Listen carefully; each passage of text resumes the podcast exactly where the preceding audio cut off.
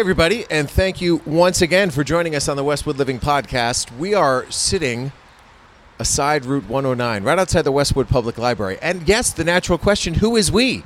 Well, of course, I'm Tom Leyden. I'm joined by Asanka Moehring. And how are you this morning? I'm doing well, Tom. How are you? I- I'm great. This is encouraging to me. Yes, we might have the occasional Tresca truck cruise by and provide a bit of a soundtrack for us, but that's life in Westwood, isn't it? That's right.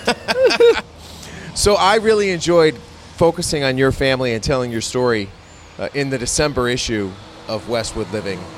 I think one of the more powerful stories we've been able to share because of your dedication to neurodiversity, awareness, inclusion, special education, issues that really hit a lot of people in our hometown. And it started when you approached me at Westwood Day. So let's take people back to that. Very fortuitous that we were put side by side That's because right. we had an opportunity to have our first conversation. So let's go back there and just how you initiated the conversation with me about what you do.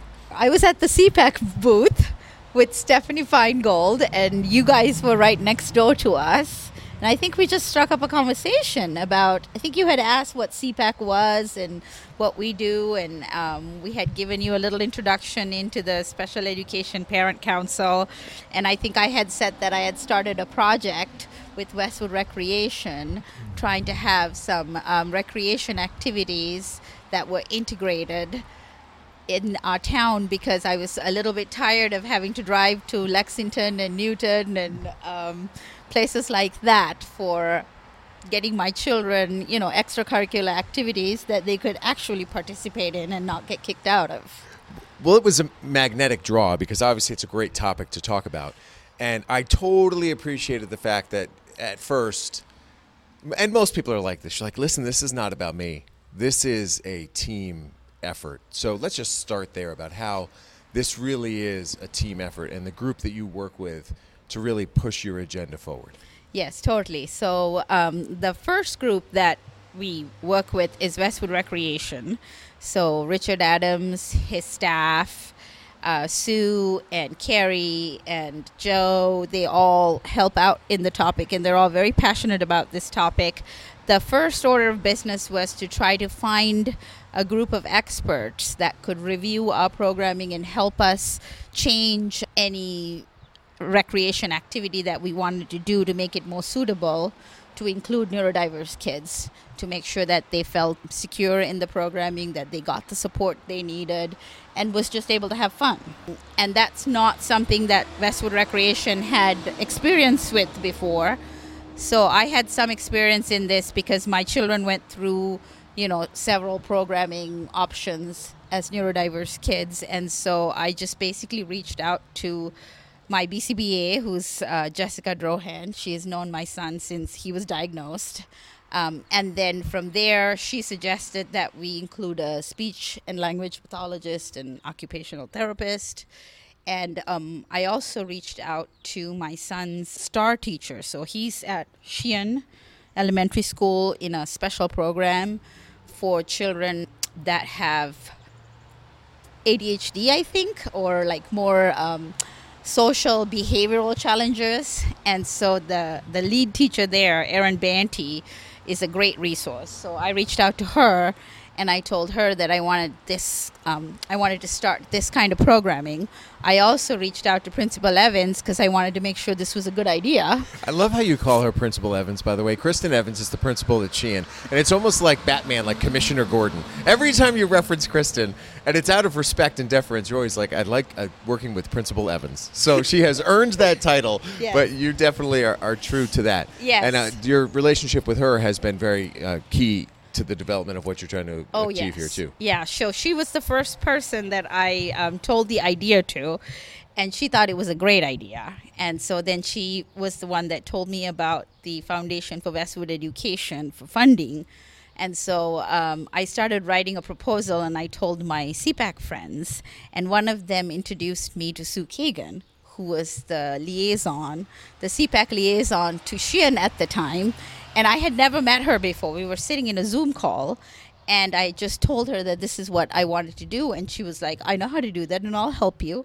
And so, in the next like three or four weeks, she spent a long time teaching me how to write grants that were not for the NIH, that were like for this kind of work and what they were looking for and things like that. So that's kind of how we got started. I mean, there are so many layers to this onion. If anybody just listened to that two or three minutes of Asanka speaking, you can begin to understand how daunting the challenge is just to get something done, even when you are one of the most passionate people to try to influence change.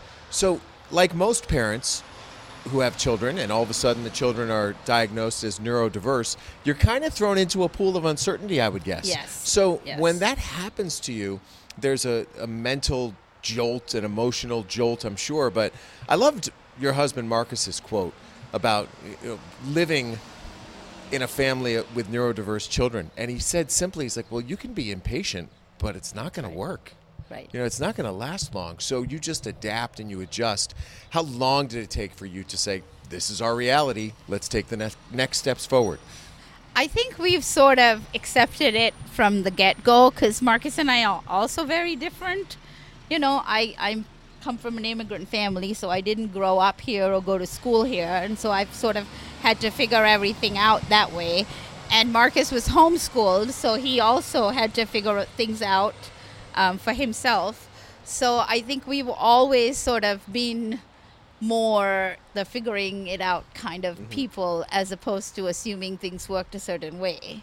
But education's so key in your family generationally. I mean, your dad, first of all, you're Sri Lankan, so Yeah. your family, most notably your dad, very dedicated to education. He's a professor, right? Yes, he's a teacher. He's- so he's he's a been a teacher. teacher for like 48 years or something now. And so he has adapted too in how he teaches to his grandchildren. And how has that uh, evolved in your family with a person who's obviously very educated and very intelligent and, and not always physically present, but being able to work with the kids, you know, virtually and whatnot? Yeah, so he is his experience is teaching um, kids going into university. So like you know high schoolers getting ready to enter college. And so when we moved here in 1999, he went to teach at a high school in um, Federal Way, Washington, which was a completely different experience because in Sri Lanka, teachers are pretty much revered.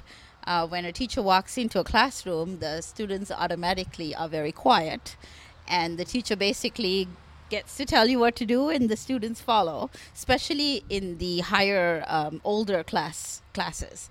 So when my dad is teaching the grandkids, it's it's a very different experience for him. First of all, he's never taught kids that young.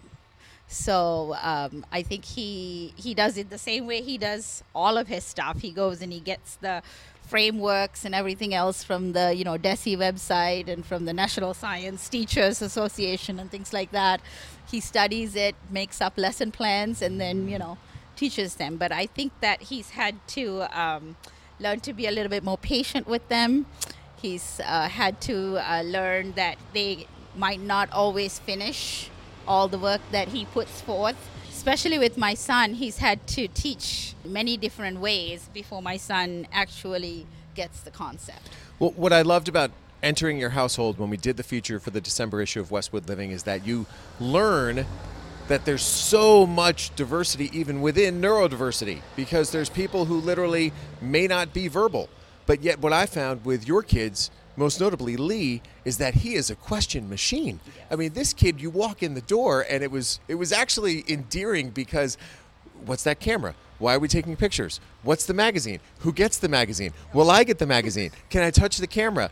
Where are these pictures going to be? It's nonstop a barrage, and there's got to be a, a balance. And where that morphs into is how you are working with Rich, how you are working with the recreation department to basically get kids who are neurotypical to better understand the neurodiverse community. And that seems to me to be the key to everything to Yes. get the kids together because honestly, it's easier to teach and train the neurotypical kids, I would guess, than to teach the neurodiverse kids. Yeah, so our approach is a little bit different in that because we're not um, we're not providing therapy, we're not providing schooling, we're just trying to get these two kids, two types of children, to understand each other and to have fun together. So um, typically, a neurodiverse child is taught the ways of a neurotypical kid, but very little is done to teach a neurotypical child about a neurodiverse child. And so that's kind of what we wanted to change.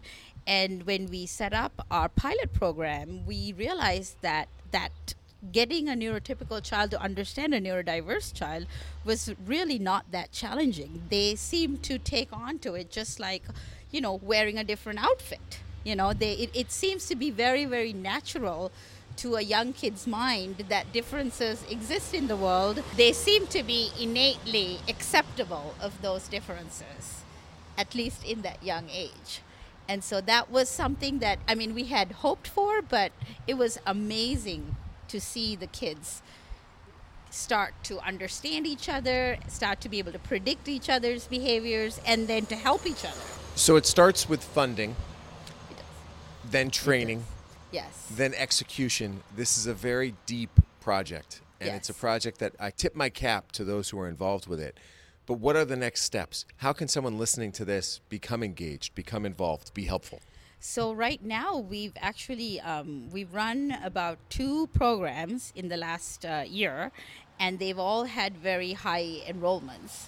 So the first thing you can do is to send your kids to the programs because it's important for the community to know that these programs are supported. And how can they find out how to do that? Um, they are in the Westwood Recreation Program Guide. Got it. And they we aim to put out at least two programs a year. So right now we have the two that we run last year. And then the second thing that they can do is um, support organizations like Foundation for Westwood Education because that's where we go to find funding. So the next step of the project is that we are trying to figure out a way to. Um, we would like as many people in the community to get this information as possible. So most of the staffing we would like to use high school students and college kids, just like we talked about in the magazine. And um, that has been a little bit more challenging than I expected. Yes, but I think that has reward at the end because I do believe that there are kids, most notably at the college level, who are a bit more focused, who know that this might be what they want to do. And where do they get that experience? There are not many places where a college kid can get a job that puts them in the situation. And this is one of those opportunities. So if you are the parent of a child who might be pursuing education, but also special education, this really is a great chance to put your child in that situation where you get tangible experience with good leadership, good guidance, and good vision. So there's my little plug for you. Yes. A little endorsement that- of the program. That sounds perfect. Yeah, so we are actually thinking about starting a proper leadership type program because we've reached out to a couple of colleges and asked if they would be interested in this. And service learning seems to be a uh, big topic in colleges these days, and we've got some positive interest. So I think that a formal leadership program is what I'm looking at, so that students of you know undergraduates and high school students. High school students are really what I'm after because I feel like eh, at that age, they are they are perfect to get this concept into. And neurodiverse people are everywhere. You know, it's not just in education, like engineering, finance. Everywhere you go, you're going to meet neurodiverse people. So it's going to be it's good for you to have the skills to be able to understand and work with them effectively, and that's essentially what you get when you come to our uh, programming, whether as a volunteer or a participant.